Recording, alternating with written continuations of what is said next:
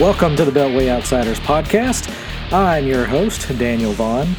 If this is your first time tuning in, first of all, welcome aboard. I am a lawyer and political columnist for the Conservative Institute. I also send out a Friday newsletter each week full of political analysis and the best articles on the web that I've seen that week. You can sign up for that by going to thebeltwayoutsiders.com for a taste of what I wrote this week. I cover. I wrote a long form response to Rich Lowry, the editor in chief of National Review, on his critique of a Ronald Reagan piece. Uh, Reagan gave a speech called "A Time to Choose" back in 1964, and Rich Lowry was sort of critiquing that, looking back from now. And I give an answer to Lowry's piece. I also covered how Jeffrey Epstein is controlling our elites from beyond the grave. That was a column in the Conservative Institute. And finally, in the newsletter this week, I wrote about the impeachment numbers and just what to th- expect going forward. And we'll dig into some of that today. And I'll talk about what you need to look at going forward into the week, uh, this Thanksgiving week. So if any of that interests you now or after the show, you can sign up and get it all in your email inbox at thebeltwayoutsiders.com. That's just the easiest way to get my columns and analysis to you.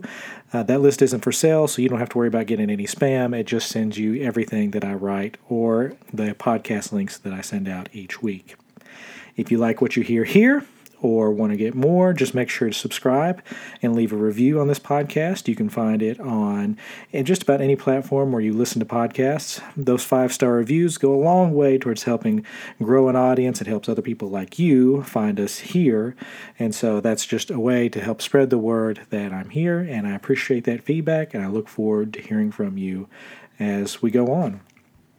So, with that, what I'm going to cover to, on today's show, um, I got some feedback that people were looking for a little bit of a shorter uh, podcast. I'm going to try to cap this a little bit closer to 30 minutes. We'll see if I'm able to hit that today. But we're still going to try to hit uh, a few subjects here. So, the first thing I'm going to cover is Pennsylvania Governor Tom Wolf. Uh, he decided to veto a bill that would have protected uh, kids with Down syndrome from being aborted and he vetoed that bill after it was passed out of both legislature chambers in Pennsylvania. So I'm going to talk about that. I'm also going to talk about how um, social media and just an observation I've had about how people are self censoring more and what that kind of tells us overall about how people are interacting with social media differently right now compared to when it first came out and then finally, we're going to dig into the impeachment numbers and what to watch for this week. Even though it's Thanksgiving, there's still going to be some stuff happening this week that you'll want to keep your eyes on.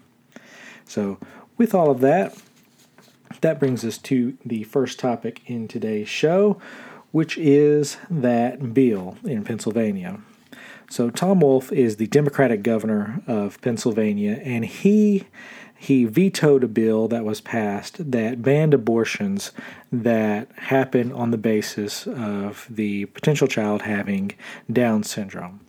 So the way this works is you ha- go through a genetic testing when you're when you're about to have a child. So when the woman's pregnant, they have a special genetic test that can test for Down syndrome, as well as several other genetic diseases. It's just a way that there's special markers on with these tests, and they can test for it, although it's not perfect all the time.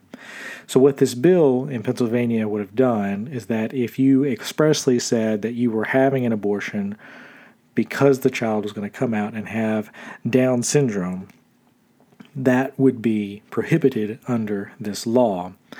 And he vetoed it. He's a Democrat and a pro choice governor, so he openly said he was going to veto it. Uh, what's interesting is that Pennsylvania also passed the laws that were involved in Planned, Parent- Planned Parenthood versus Casey, and in that law, the legislature passed and it was signed into law and it banned abortions on the basis of sex. So you may have heard in places like China or India where people are killing or aborting children solely on the basis that they're a girl. In Pennsylvania, they looked at that back in the early 90s and said, We're going to ban that type of practice. Well, now they're coming back around and saying, We're going to do something similar. This time, we're going to focus on those with Down syndrome. So they're not the only ones to have done this. Ohio passed a similar law. Planned Parenthood is blocking that law right now. Indiana passed a more comprehensive law. If you're a state and you're looking for something to do here, I, I think you should follow Indiana's example in this particular case because they banned abortions on the basis of that were especially where you were getting rid of the child on the basis of race, sex, or any genetic defect. So it would cover Down syndrome as well as a whole host of other things that could be um, called a defect. And I use scare quotes around defect for a reason here because, first of all, with these tests, especially with Down syndrome, they're not perfect. So we've seen this in, in European countries where they claim to have eradicated Down syndrome. What's really happened is that they've just aborted every child that could have ever possibly had that marker, and only a very few slip through that screening process that they have and you're looking, you see something like 90 plus percent um, of these babies with Down syndrome are aborted before ever going to term. So that's and what we've seen in that is that the tests can give off false positives. So not every child that tests positive necessarily has this because the tests aren't perfect. So you're seeing this being used. The reason this is coming up is that as we get better and we learn more about eh, through genetic testing and everything that it has to offer, what we're seeing is that people are using it as a means to cull populations and diseases via abortion. It would be one thing if we were trying to heal this through various forms of gene therapy. What we're really saying is that it's a form of holding down the populations of certain diseases so that the society doesn't have to deal with them or parents don't have to deal with them. That's the specific way that are being used. And so this is the new front in the abortion debate it comes down to eugenics and how far we're willing to go in order to plan out our society according to who we want there. Do we want people with Down syndrome? Do we want people with special needs? Do we want people to even go further and allow them to design to design the potential children here? It's really interesting that we're at this moment where there are I've seen at least one out in California uh, that uses IVF and will allow parents to test and design as much as we're able to because genetic testing and genet and genes in general, it's hard to make them determinative just because there's so many environmental factors that go into what happens in genes. But a few things are hardwired, things like uh, sex and eye color, and there are companies out in, out west. I think one in particular in California that will allow you to determine the sex and eye color of a potential child before you go through and implant those embryos into the woman for pregnancy. So you have this full spectrum here where you have abortions being made on the basis of so called genetic defects. And then on the flip end, you have this new burgeoning field of people designing their children. And that's very early stage, it's not widespread, but it is out there.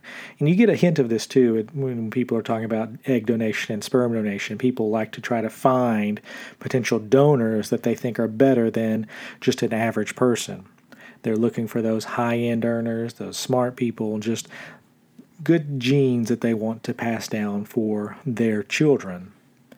So you have all this going on, and this is the new overall front. And it, I think it's kind of interesting when you compare all of this sort of genetic determinism going on with sort of this self imposed identity crisis on the other hand that you have on the trans movement where people are saying I'm I was born one thing but in my mind I'm really another.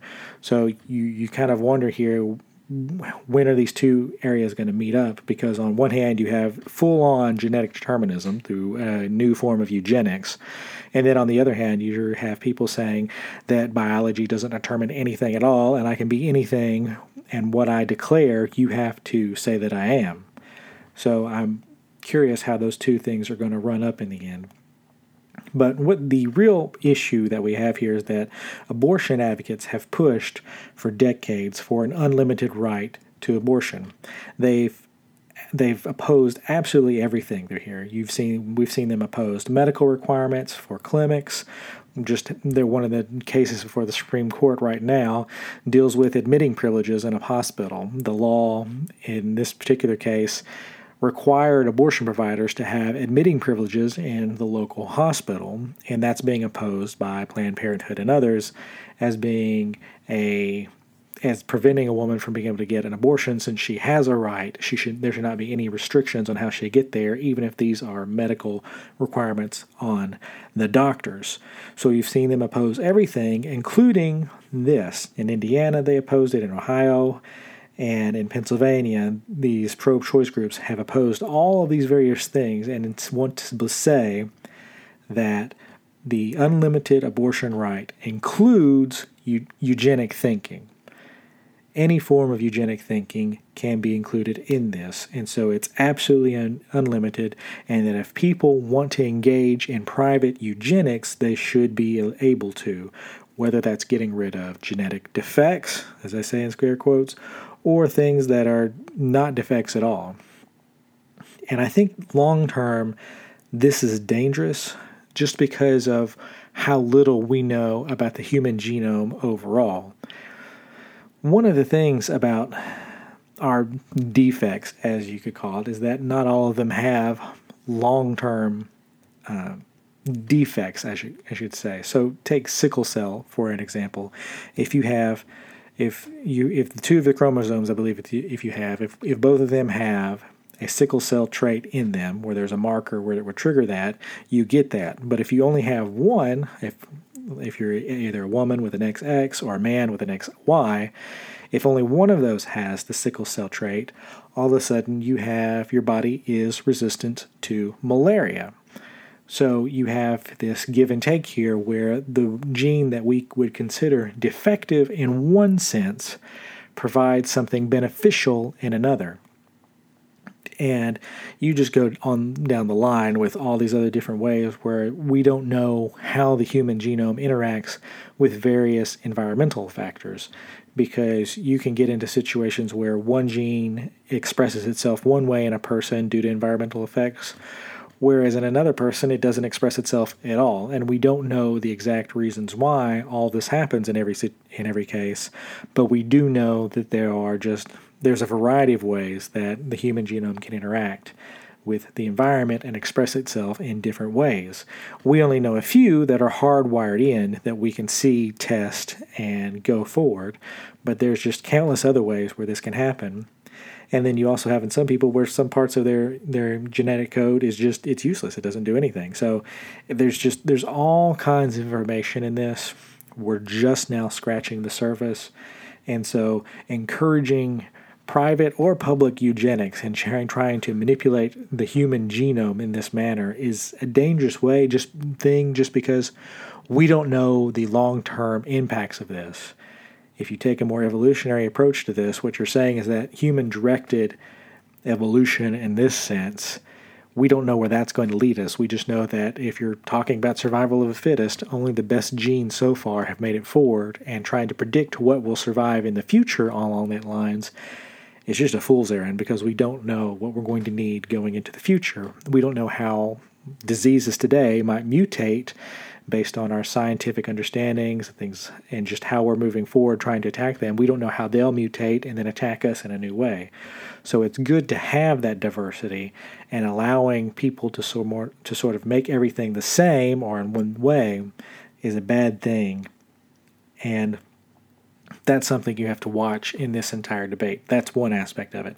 The other problem with uh, Tom Tom Wolf's veto of this bill is that it effectively says that if you will have Down syndrome or any other defect, um, you you just have less worth. That we should, as a society, be getting rid of you people because you don't have the same worth as everyone else. We should be able to target you via abortion and remove you from the world. It says that these people don't matter, and that's wrong.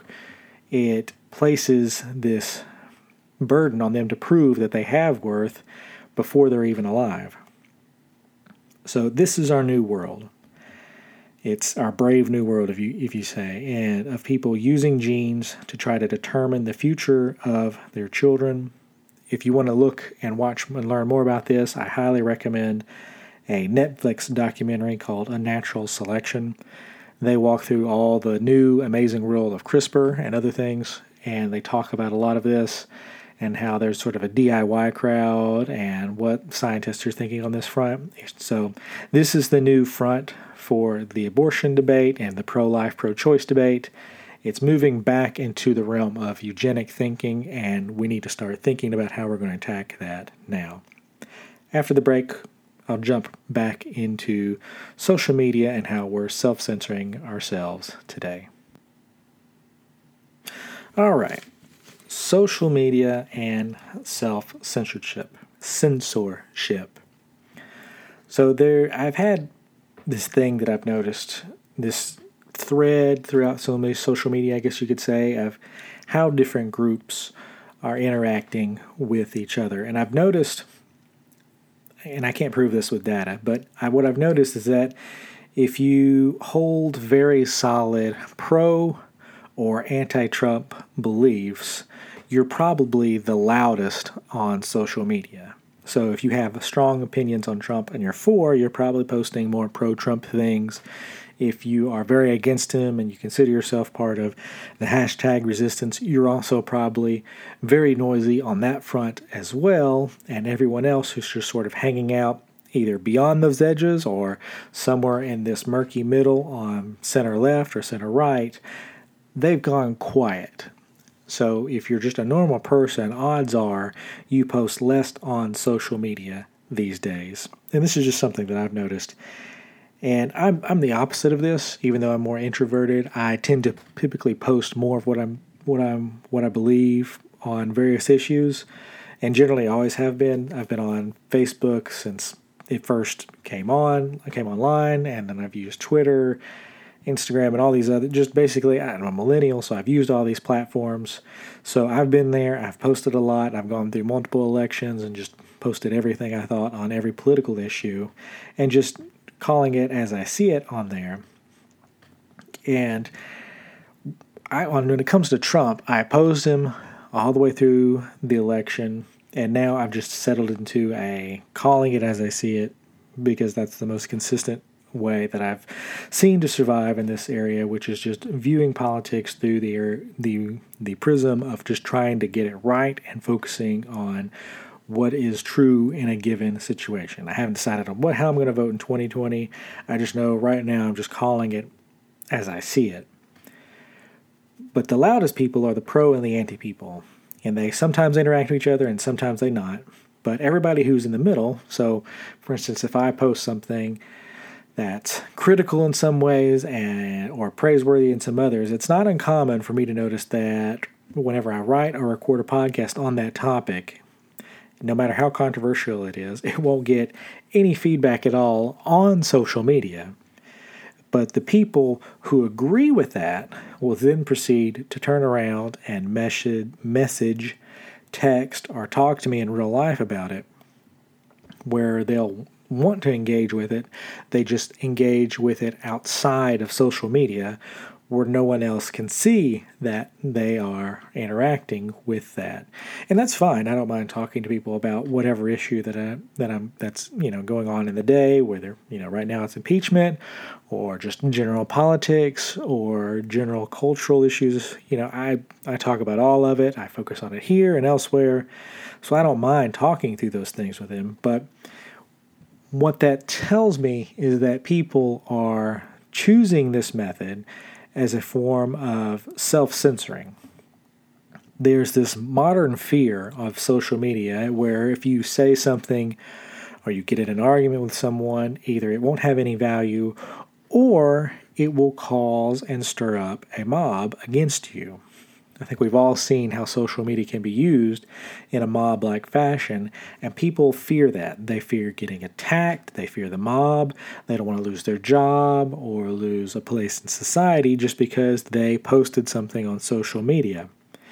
So, what happens is that people who are closer to me who don't have this fear or are willing to speak out even with that fear end up setting the edges of all of these issues. And so when I post something, I have that out there, and so people can see that this is an edge of conservatism that they haven't seen.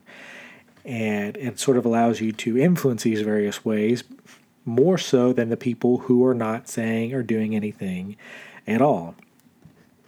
And it's sort of an interesting dynamic that people are choosing this form of self censorship as a form of staying safe and staying out of the social media mob or fray. The irony of this is that the most successful politicians, people like Trump or AOC, Alexandria Ocasio Cortez, what they've learned is that the best way to engage the world is to always rile up some form of outrage mob against them. Always say something that gets your enemies to say something because that automatically brings in your allies and gets them to circle their wagons around you. It's the term for this is the politics of negative polarization, where people who might not normally agree with you are willing to defend you because you're being attacked by your enemies. And so often the attacks are often more wild than anything else. So it's not that they have a superpower per se, it's just that they are willing to wade out into these issues when everyone else on social media is clearly afraid to do so. So if you look at media anal- analysis, they'll call this a superpower of some courts that, you know, Donald Trump has a superpower. He can't be touched. And the real thing here is that he just doesn't have any shame in what he says. He can't be shamed by a mob in doing or not doing something. He's not going to bother to change one way or the other. And that allows his his defenders to back him because that's what they want to see in their president. But the world won't change until people stop giving in to the mob and the power of the mob. If you're willing to stay silent because of that, then you're letting the potential for this mass group to control what you believe and say. And that's really the point of cancel culture overall. It's silencing all kinds of debate and silencing anyone who would say anything against that. And that's wrong. So if you're wanting to see change in the world, you need to speak out more. It doesn't mean you have to post on social media, but it does mean you have to engage more. You can't expect your silence or some form of silent majority to rise up and counter these four, the things that you see in America and to change that. You have to actually speak out and engage with people and get them to come over to your side of the topic. So if you're wanting to see change in the world, that's what you got to do. Got to speak out and engage. So that's all for that topic. And after the break, we'll come back, we'll talk through impeachment numbers, and then we'll get you on your way this week. All right, we're going to wrap up this week talking about impeachment numbers. I have a column coming out, it should be coming out on Monday, where I discuss a conversation that I had with MSNBC host Chris Hayes on Twitter. And his belief that we need to focus more on substance and that has more play here, or should have more play here than politics. I would like for him to be right on that, but I talked through in the column why I think he's wrong, and we're focusing only on the political here.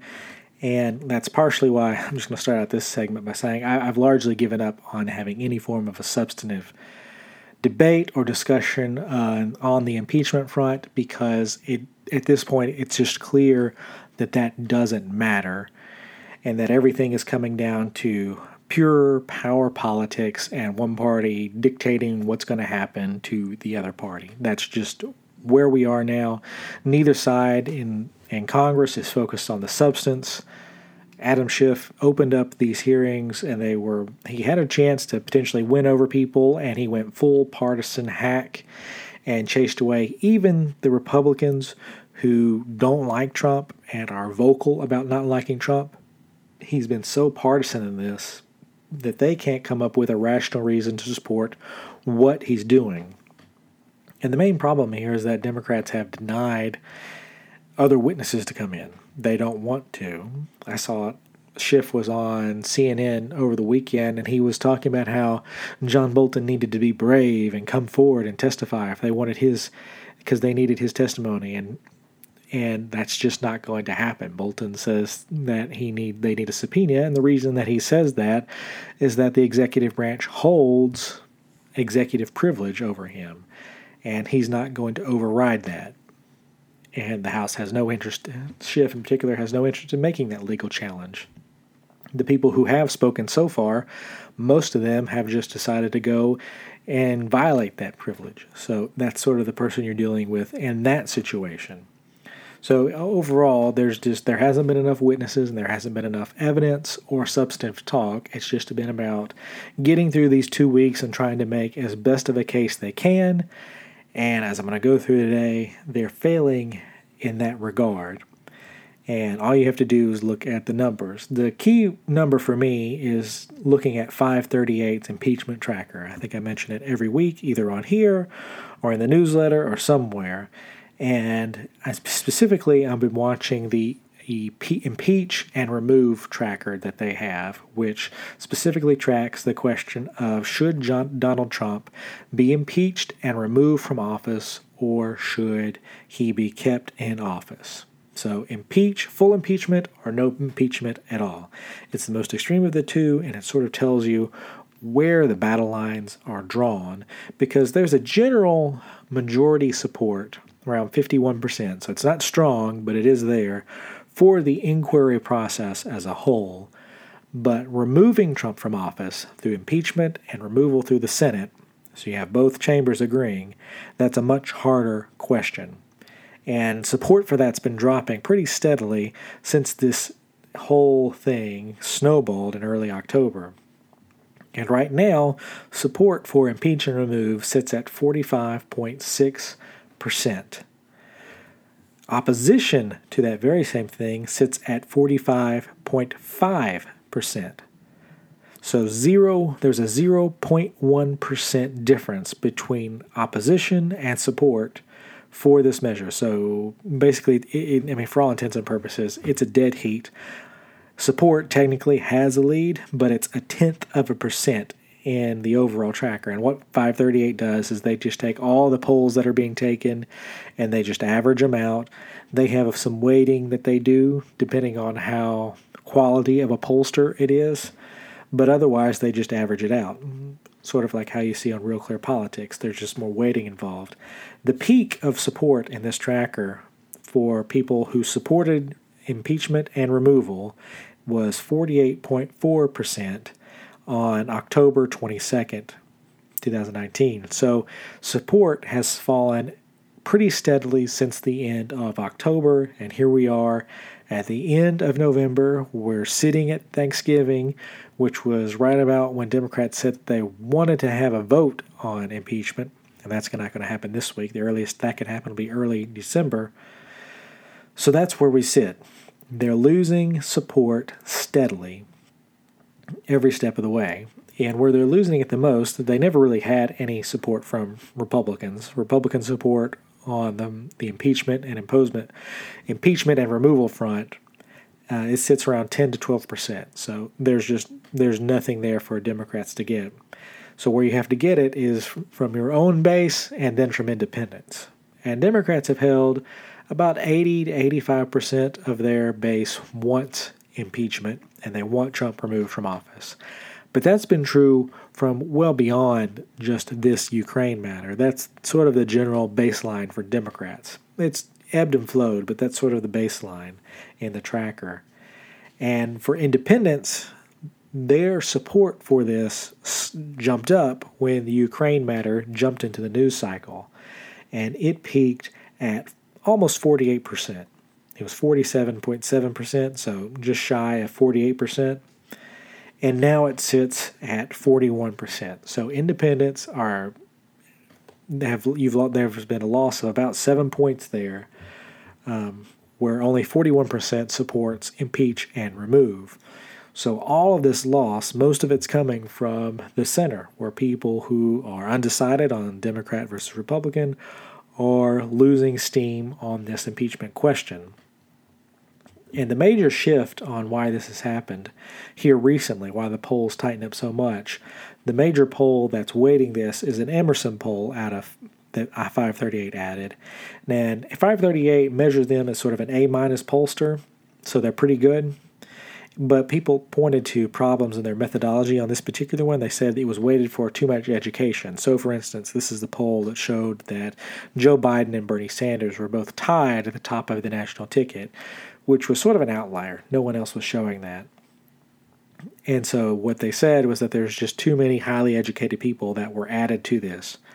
And while that may be true for the national polls on the Democratic side, the interesting thing to me is that if this methodology is flawed, then it shouldn't be showing this loss of support among independents for impeachment. Donald Trump's base are non college whites, so they're not going to be the most educated people, and they they oppose impeachment. But when you add in more educated people on this one, this poll, I believe, if it's to be taken seriously, it's very interesting that you have this influx of more educated people into a poll, and it means that Trump's support on the impeachment question goes up. Democrats lose steam in this one. So if this poll is flawed, it, it's only meaningful on the side of where you're talking on the Democratic primaries. If it's flawed on just that, it's uh, that should be a red flag for Democrats on the impeachment front. That you added these people who are more on your side on these questions on Trump and everything else, and even they oppose impeachment, and that should trouble them going forward, especially the moderate Democrats. And I've pointed out pieces in the newsletter and elsewhere about how Politico and the Washington Post have these stories now coming out where moderate Democrats and the Democratic coalition are starting to freak out about the USMCA, and the trade deal with uh, Canada and Mexico that Trump has put together, and about how they want more witnesses and they don't think we've talked to enough people. So this is freak out from the people in the center who are going to have to walk the plank on this for Pelosi. Thanksgiving week is the week to decide all this. Are they going to draw up articles of impeachment or not? That's the big question this week. And one of the advisors to House Democrats on this is a Harvard law professor named Laurence Tribe. He uh, he is he used to be well regarded. He's not as much anymore, just because he's so much of a hack just for a lack of a better way to put it. But he has proposed that Democrats draw up articles of impeachment, vote on it, and then don't send it to the Senate. I don't, or I don't know if they're sending, they're voting on it or not. But basically, he wants to use this as a sealed indictment to say that they have something against Trump, but they're not going to bother to vote on it because they know the Senate will just acquit and knock it away. So that is another thing to look at here. Basically, Democrats are looking for any way in which they can achieve impeachment while protecting their moderate swing voters. And if they can do that and get the maximum impact from this without having them vote, that'll be something to watch. And this is the week they're going to do it. They have to decide this week if they're going to bring in more witnesses. They'll have to decide that. If they're going to draw up articles of impeachment and march forward, you'll see that going into the 1st of December. So watch for that, and then watch for all these moderates as they continue to have these freakouts. Because if the polls continue to move in Trump's favor, the 31 Democrats who are in Trump districts in the House, they're going to feel the most heat here. Because all these people who voted for Trump and voted for them are going to want an answer for why these Democrats are now uh, supporting impeachment. So there's a lot at stake here. Democrats have have to get 216 votes, and their majority is 233 right now. So you there is some wiggle room, but there's not a ton. And if all 31 of these Democrats bolt, it's going to make Nancy Pelosi's job a lot harder because then she's going to have to actively start winning Republican support for impeachment. And, what, and if she can do that, I, there's no sign that she can do that because she's losing people like Will Hurd, who is a retiring member of Congress out of Texas, and in my mind, one of the smartest people there. And he came out at the end of those hearings and said he opposed what the Democrats are doing. That while he was troubled by Trump's behavior, there's also a lot the Democrats have done so here to not win his support on the impeachment front. And most of the questions he asked during the hearings were, were most of the, the most serious ones that you saw. He was asking the hardest questions on both sides and found them lacking. So that's what to watch on the impeachment front. Keep an eye out for new polls and watch what moderates continue to leak to the press that they're getting a little antsy about voting on the on impeachment. That's all I've got for today's show. Questions, comments, corrections, or feedback, reach out to me in the contact information of the show notes. If you click on, if you're on a smartphone and you click on that icon, it'll bring up those show notes and you can see them there. You can also hit me up on Twitter at DVaughanCI. Look for my next columns on Monday and Friday at the Conservative Institute and the newsletter that goes out early Friday morning. Make sure to sign up before that and you'll get the next issue. Thank you for listening to this podcast and making it a part of your day. Remember, if you liked and enjoyed it, make sure to send in those five star reviews to help us out. I hope you tune in again, but until then, I'm your host, Daniel Vaughan, signing off for this week.